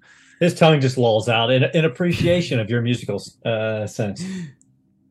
All right. So how do you do, Duke, on your drive Don't worry, test? it's gonna be good. We're gonna roll the Bronco. All right, I'm gonna re-roll all of them. oh my gosh, that was not a good roll at all. fails. Yeah. Uh-oh. oh, that was even worse. Oh my That god, was that's even a worse. worse roll. Yeah. Yeah. Look at Wow, shit. Okay. So as the Bronco starts go gets up and it starts coming down the incline, it's too steep of an inc- incline. It does, in fact, you lose control. You feel the rear of the of the vehicle begin to sort of peel off the incline, and then you start to tumble, tumble, tumble, and your Bronco comes s- uh, smashing down into the ground. Uh, Oh God! Uh, the three of you, the two of you in the car, can go ahead and take three points of uh, of superficial health damage as you are tossed around like you're in a, a washing machine. You smash against the asphalt of the highway. Uh, the vehicle's on its side. Glass kicks up into the you know kind of into the into the actual vehicle itself. So you're kind of getting it caught in your face and your eyes here and there. And the two of you are now on on the highway, tipped over on your side you're I'm sure you're going to be fine, but you've been tossed around. Meanwhile, Lou, you have you have started to move out ahead. If you look through the mirror, you see them tumbling and tumbling and tumbling and crashing Oh, down the I. I, I think we need to stop. I think I've done what is called a Steven. Jacques is growling at Duke, and it's basically like, I think I'm going to kill Lou now. yeah. You also Ah! notice that there are vehicle like you can see there is a vehicle with with sirens, you know, your normal blues just kind of coming down back from where the the detour was. Raring and coming right up, pulling up right up beside the Bronco at this point. You see, you know, people popping out. Lou, what are you doing? Ah, I think we need to go save some. Okay. So you turn around. Do you hang a Yui? And you just like you already broke detour, did all sorts of stuff. Do you just turn around and start driving the opposite direction on the highway that you're not supposed to be on right now? You can just reverse. Okay. So you kick it into reverse because that makes it better. You kick it into reverse and you start going back. Mhm. Duke, Yes. Jacques, you guys are tumbled around. You you see the lights, the blue lights kind of come up. Uh, you see a flashlight, and you hear, "You guys all right in there? Anyone there? What's going on? Hey, yo, come on!" And he kind of, Yeah. see they're kind of banging down, they're leaning down. You need a hand there, buddy? What the hell were you doing? And he kind of Oh, reaches in. uh, yeah, I was uh I was following that car in front of me. I like I, what is this? It took me into Hey, Jim, why the hell is that car backing up? Well, yep, okay. Uh, all right, you're gonna. You're, hey, hey, guys, we got two vehicles that tried to jump the detour here. We got a crash back. We're gonna need um, send an ambulance down here. We got some, yeah, send it on down here. Okay, come on up. And so like you can hear just like normal communication, nothing, nothing super suspicious. They just dress like deputy guys. One of them comes over. Shock, are you in dog? Are you in lupus? yeah, he's or- uh, he's in wolf form. Yeah, so he crawls out. He's whimpering a little bit. You know, his Okay. tongue's lolling out, and he kind of rolls over on his side. One of them, uh, the cop comes up. The cop comes around. He's like, "Oh, hey, hey, little boy, hey, come here, guy. Come on, come on, good boy. Come on, come here. Come on, come on." He co- Come Jacques on. will go out, lick his hand, and then Jacques just kind of sprints off into Oh, the oh, off into the jeez. desert. Jacques, no, my best friend. Ah, well, um, Damn it, you spooked him. sir, you just drove off a cliff and crashed on the highway. I, I told love I was following the car in front of me. Do you know how old I am? Sir, you have the right to remain silent. Da, da, da. Starts going through the whole thing. You start feeling like they're, they're Miranda doing the checking. Oh, they're making God. sure that you're like you don't have concussion or anything like that. And then they start putting your hands into, in, you know, in, into into cuffs. And now at this point, the car comes is, is sort of backing up. You see a de- like the other deputy Jim, who had, had been chasing after Jacques. He comes up and you can you can see him kind of flashing his light and he's kind of waving his hands, trying to get you to stop. What do you do, Lou?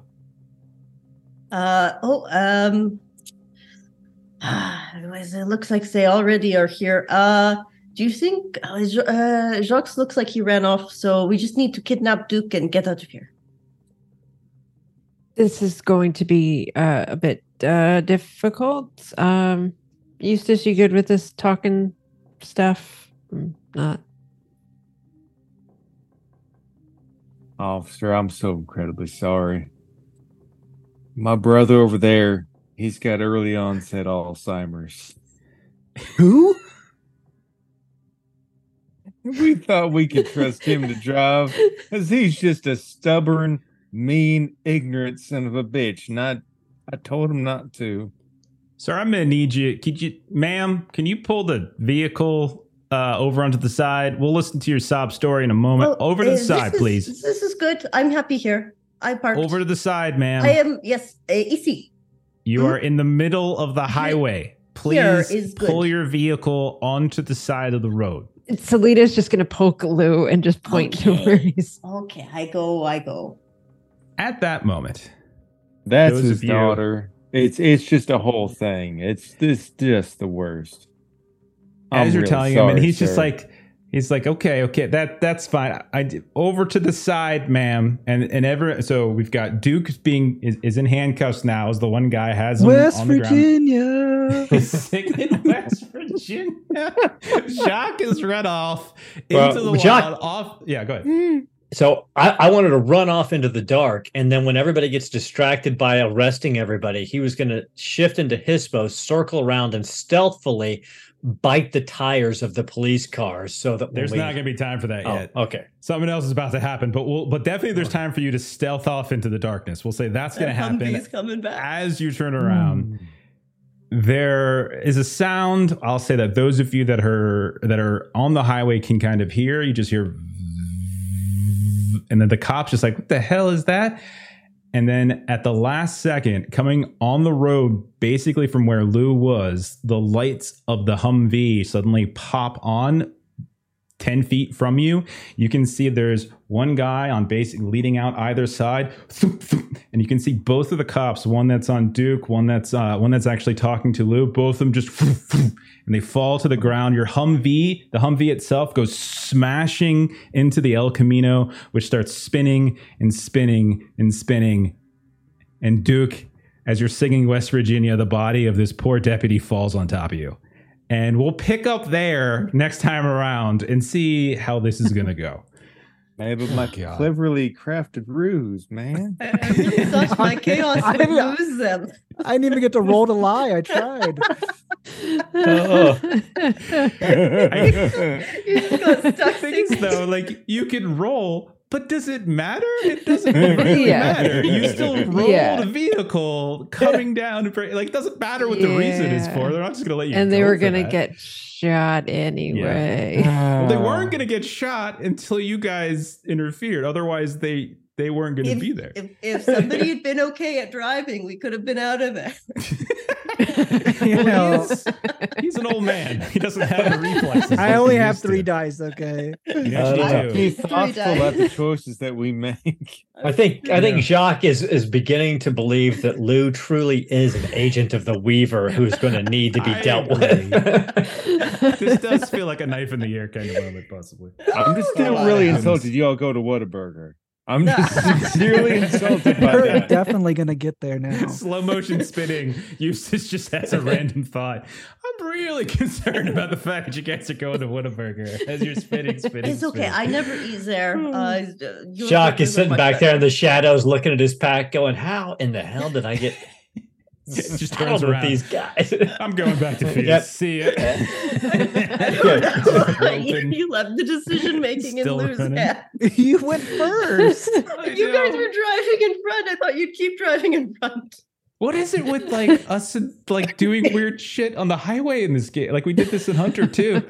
Yeah. Oh, crazy, crazy Oh, things. Lord. That's what you do is you pretend to go mm. down the detour and then you double back over the terrain to go on the main road. That's normal. That's and, and get, and get chased by the work. police. Yeah. and Well, then you it take by the police for drive well. a decent time, and you're driving a very old El Camino uh, So- and an old Bronco.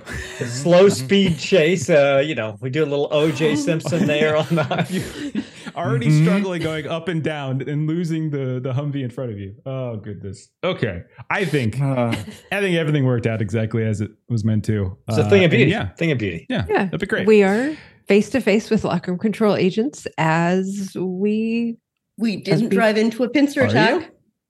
You don't know that. They could just, just could be random Arizonans for we know. It's true. that's Mm. sadly true. It's, uh, it could be my neighbor from two blocks over. Could be that guy. Don't get me This is started. on actually that like a piece of shit. political Then he's drive also right now. breaking There's all an law and election going around the going on. detour. Yep. Oh goodness. Uh, all right. So why don't we go ahead and do some plugs? We get on out of here. Uh, Eustace or Jeremy, sorry, Jeremy. Go ahead and tell us about Okay. Patreon. Yeah. Uh, yeah, Aaron Reese on Patreon, maps, tokens, other fun stuff. Check it out. Fantastic. Uh, Aaron, what is going on over on Garblack? Uh, well, Pete was sick uh, this week, so uh, we we we had a, a, bit of a hiccup there. But next week on Tuesday at 4 p.m. Eastern Standard Time, you can catch uh, Millie running her Coriolis campaign. On Wednesday, we'll be back for some more Marvel Multiverse as our British covert superheroes in 1943 uh, fight their way through Battle Axis and then jump into the Cataclysm of Kang. And then on Thursday, Pete should be back to continue his heroic deeds campaign where he is running the Red Hand of Doom. Awesome. Fantastic. Uh, as for us here tomorrow night, Aaron, tell us what's going on. So tomorrow night will be episode one of our Warhammer uh, 40k Wrath and Glory campaign, where you'll get to actually meet all the characters, and we're going to jump into a into a uh, space Hulk adventure uh, just to get a hang for the rules, to get a hang for Foundry, and see if I can murder one of the players in episode one. I've got goals. Nice, Good very luck. nice. I am excited. I am very excited. I really like my character. I don't know if he's any good. He's cool. I I think he's a glass cannon that goes up close and then voluntarily explodes. Uh, that's basically my fight. Uh, so very excited to play them. Uh, tom- well, not tomorrow. Uh, Saturday, uh, we are doing Strangely Left. We're gonna be doing some Delta Green on Saturday. Normally we play this on Friday nights, but because of a quirk in the schedule, it's gonna be like Thanksgiving stuff next week. So we're gonna play it on Saturday this week, so we don't fall behind. Uh, so come hang out. We can see the fallout of. Um, I mean, just Steven. Steven. Follow Steven. That's what it is. Uh, Monday, we'll be back to Fragged Empire. Uh, you can see the top row on that uh, as uh, we're playing some uh, some space sci-fi. And then on Tuesday, we'll be doing some uh, doing some Marvel Multiverse RPG, where I threw a Sentinel at other Sentinels. It was very fun. Yay. It was very fun. Yay. Yeah, I enjoyed it. Yeah, Steven threw some uh Steven threw some sentinels. I've been saying to them this whole time, like, I think I can take a sentinel. And then I mm-hmm. one shot a sentinel when it showed oh, up. Yeah. Just like, crushed oh, the crap out of it. I made them weaker than the rest of them. Like, all right, whatever you got to do, whatever you got to do, whatever you got to do. All right. Anyhow, uh, let's go. Let's go ahead and let's go ahead and raid somebody. Who we got going on? Let's do um, Evandale? Let's do that. Let's go ahead and raid Evandale. They're playing some sort of RPG. I can't figure out what it is, but hey, close enough. Have a great night, everybody. Thanks for hanging out, and we'll see y'all later. Bye bye. Good night.